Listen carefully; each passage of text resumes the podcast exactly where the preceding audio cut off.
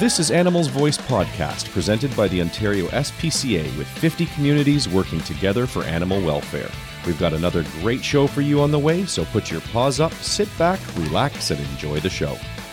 Welcome to Animals Voice Podcast. I'm your host, Kevin McKenzie, joining you once again to talk about animals, all things animals. And uh, very happy to be joined this week by my special guests, Dr. Kirsten Graham May and Dr. Aaron Marley from Royal Canin Canada. How are you guys? We're good. Great, thank you.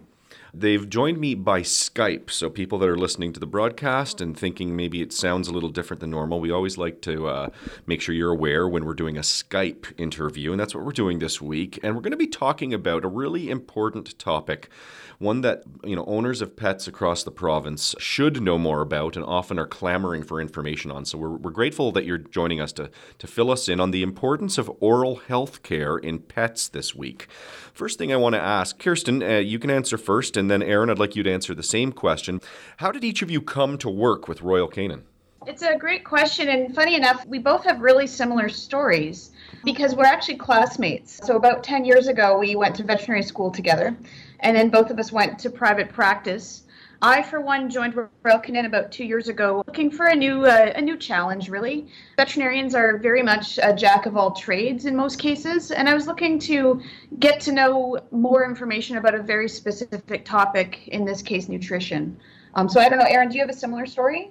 Uh, yeah, pretty much. Uh, 10 years in private practice. I just joined Royal Canin uh, back this past October, so I'm relatively new here again, I was 10 years out looking for a new challenge and something to really focus on. And I just love food. I love talking about food, and now I talk about food all day. I'm the same, although it's not related to pets. I really just sit around talking about pizza. I'm not going to lie. Okay, first of all, Kirsten, what, what are some common misconceptions about dental care for pets? You know, some people think, oh, you know, my pet doesn't need that. I give him special treats for their dental health care. Tell me about those misconceptions out there about dental care for pets. Well, there's there's a lot of them. Some of the top ones that come to mind, the big one would be, oh, it, it's just doggy breath or it's just kitty breath. Bad breath is is often a sign of dental disease, and it's sometimes the only sign. It's not normal. It's not healthy, and if it's really severe, then obviously something is terribly wrong. So that that would be a big one. The other one we hear in practice a lot is that my my pet's teeth look clean, so they must be fine. And the thing to remember, and we'll talk about it more later, I'm sure, is, is that dental disease is invisible in the early stages or it's got very, very subtle clinical signs. And so it's hard to know, you know, if there's something going on below the gum line that's not identifiable until the animal can be fully examined under anesthesia. And the other really big one that we hear a lot is that, particularly with dogs, you know, my dog chews on bones or sticks, so uh, that's cleaning his teeth, right? And the thing is, although chewing on toys and such or bones, it does um, help dental care in some respects. There's a lot of negative things that can happen too with respect to the teeth. The big one would be if the teeth get broken, and that's a very, very, very common finding. So I think the cons definitely outweigh the pros when it comes to chewing on hard objects for dental care. Erin, can you articulate why it's so important to care about dental care for your pets? Well, the same reason it's important for humans. So, your oral health is directly related to your overall health. And the reality is, most of our dogs that we keep at home are were not bred for their oral health. They are bred for other purposes or to have a certain look. Toy breeds in particular, or brachycephalic, so the dogs with the pushed in faces, have quite a lot of dental problems related to the small size of their mouths. So, really, with those guys, even right from the start, managing their oral health is going to be really important. Doing preventative care and early intervention is going to avoid much larger problems later on in, in their lives. And ultimately, you know, we want to do the best thing for our pets and giving them a life free of pain related to oral disease is really, really important. Yeah, you think about the pain some of us go through at the dentist as as people, as humans. So I guess eh, you know it makes sense then that you would want your your animals to avoid that sort of discomfort and, and difficult situations in their lives as well, right? Absolutely. And anyone who's had even a fragment of a popcorn kernel stuck between your teeth, you know how crazy that makes you. Just just that small little thing, and you can imagine the level of discomfort that a, an animal would be in with really severe dental disease. What are the most common results of pet owners not caring for their pet's dental health? Well, it, it all depends on the severity of the disease that's going to develop, and, and it will develop. Plaque accumulates on the teeth very quickly, even after a professional cleaning. Um, so the more uh, subtle results would be simply bad breath, as I mentioned already. You might see what's called gingivitis, which means the gums are inflamed, meaning there's irritation or inflammation there. And then, although you can't see it, plaque will develop, which will eventually turn into calculus, or what some people call tartar and that is visible. In the more severe cases, you know, if, if the initial sort of signs and symptoms are not addressed, you can develop really deep abscesses in the teeth at the roots, which are not visible um, externally in most cases. They can lose teeth, you can uh, lose bone with time, and even if severe bone loss occurs, particularly in these small breed dogs that Aaron was talking about, they can actually fracture their jaw simply by eating their breakfast. So very painful, and, and even the milder stuff like inflamed gums are uncomfortable. If anyone's ever experienced that themselves, it, it's uncomfortable. And the thing also to remember is that pets can't tell us when they hurt generally, or the, the signs that show that they're uncomfortable are not things that people might pick up on, like only chewing on one side of their mouth. There's also a little bit of evidence developing in the animal world around the systemic effects of dental disease. So it's well documented in people that having severe issues with the oral cavity can actually lead to issues in some of your internal organs, like your kidneys or your heart. That hasn't been demonstrated clearly in animals, but it's suspected. So more research is being done in that field. And the, the last result that I think it's more of a personal thought, but I think that pets with dental disease don't have as strong of a bond with their owner. I don't know about you, but I would prefer not to snuggle my dog that has severe dental disease because his breath stinks. and so I think that severe dental disease actually impacts the bond that the, that the owner and the pet have. Wow, I'd never thought of it that way. We're going to take a very quick break here in Animals Voice podcast. Aaron, when we get back, I'm going to ask you a question about how owners can prevent dental disease. So uh, stay with us. We'll be right back here on Animals Voice podcast. Did you know the Ontario SPCA has an adoption program created by the ASPCA called Meet Your Match? This fun initiative pairs potential adopters with dogs or cats based on their personality. It's like eHarmony for pets. When you take the online Meet Your Match survey, you will receive a color based on your personality and lifestyle.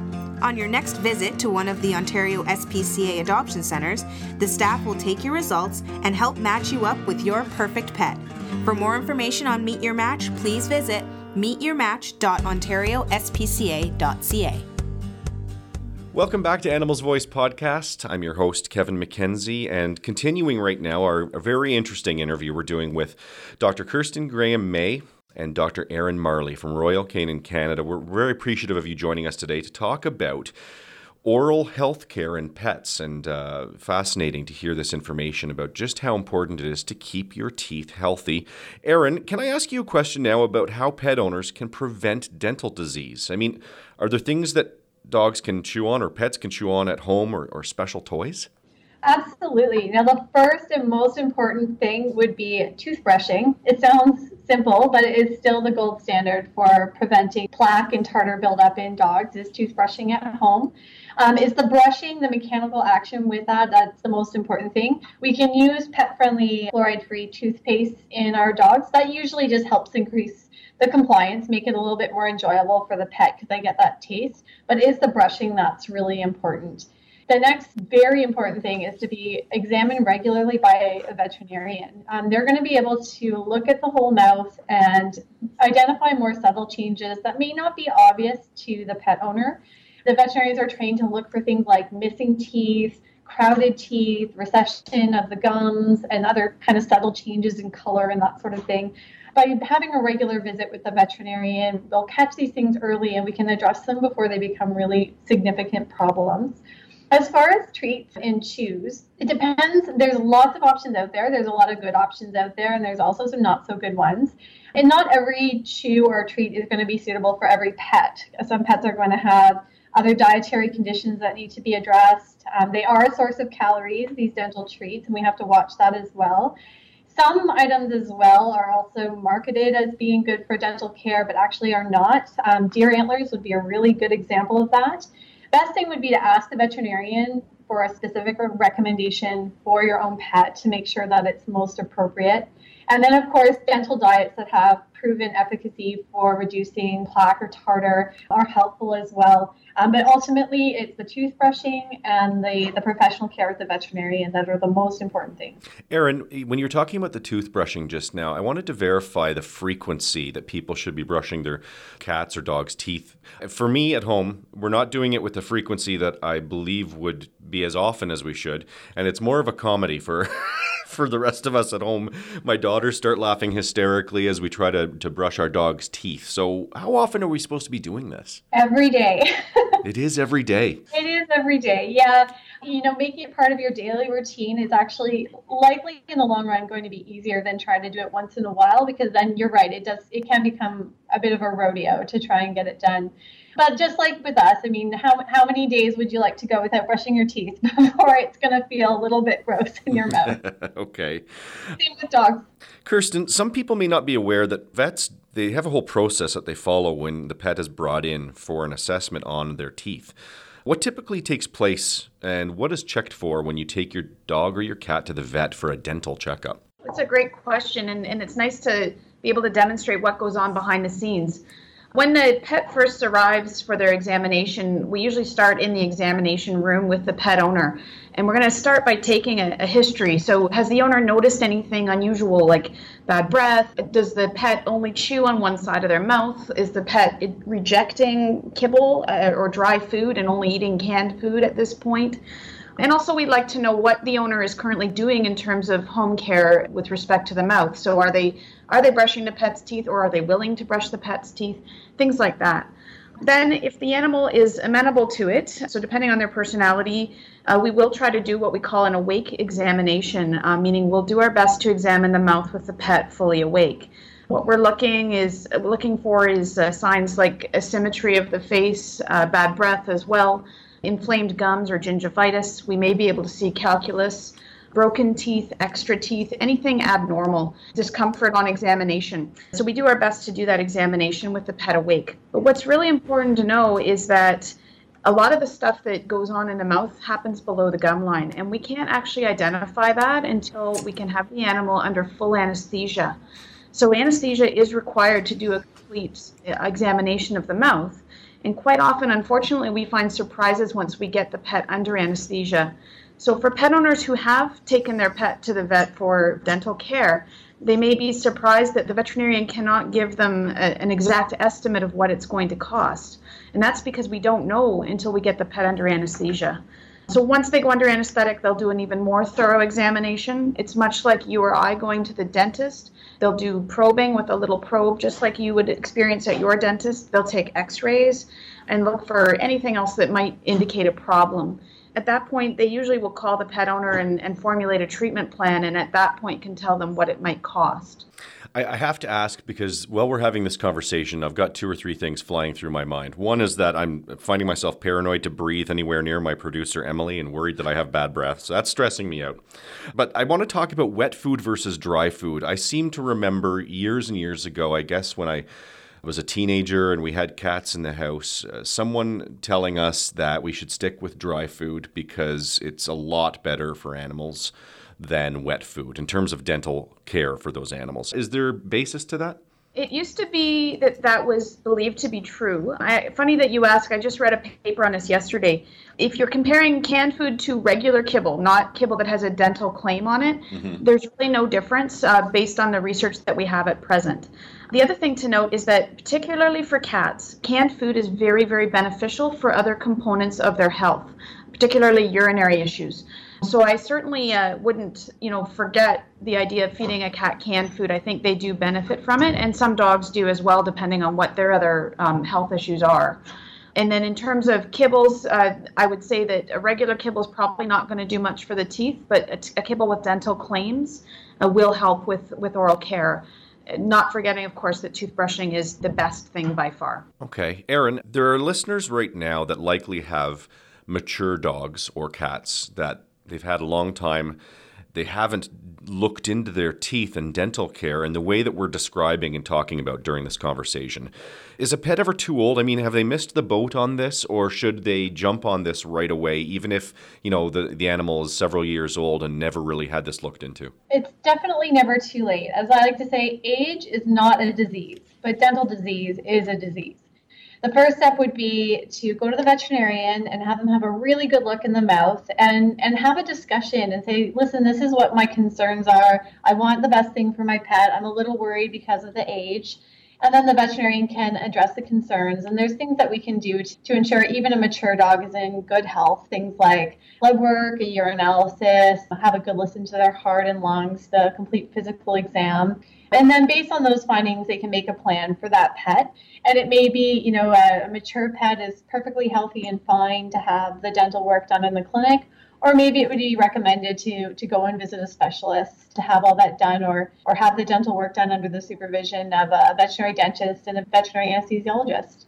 We've been talking to Dr. Kirsten Graham May and Dr. Aaron Marley from Royal Canin Canada. And uh, by the way, we're so fond of you guys at Royal Canin. Uh, you're very good to us at the Ontario SPCA, and some of our listeners may not realize just how deep that relationship goes. And you know, all of the uh, all of the animals in our spay neuter clinics and in our uh, animal shelters across the province are all fed the uh, incredible food of Royal Canin, and that's thanks to the relationship we have with you. And you, you're very generous and very good to us. So thank you on behalf of all of us here at the Ontario SPCA. By the way.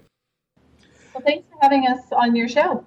Yes, uh, thank you. Bef- before I let you go, though, this is the, the fun part of the interview where we get to learn a little bit about you. First of all, Kirsten, do you have any pets of your own? I have too many pets. I, to put it in context, I live on a dairy farm, so we have a lot of animals. And uh, we have two dogs in the house, four cats in the house, and a number of barn cats. The barn cats eat Royal Canin Dental because they are too feral for their teeth to be brushed. I understand. Okay. And Aaron, your thoughts? How many how many animals do you have crawling around? Well, my wild animals are of the two-legged variety right now. yeah, I have two two kids that unfortunately both have asthma. So we have been scouring our local shelters, waiting for a non-shedding dog to become available, but we haven't found one just as of yet. Well, keep on the lookout, and uh, we've got good things coming down the pipe. Eventually, uh, the Ontario SPCA is going to have its own app on smartphones uh, not too long from now, and you'll be able to very easily stay on top of those sorts of things, like uh, when a uh, you know non-allergenic dog becomes available at your nearest shelter. So uh, just stay on top of that, and good luck with that. And I can relate to how the two-legged variety of creatures keep us very busy. Yeah. Finally, last question, and either of you can take a shot at answering this. But I mean, how would you encourage a pet owner who's hesitant to bring their pet in for regular dental assessments? What what would you say to them?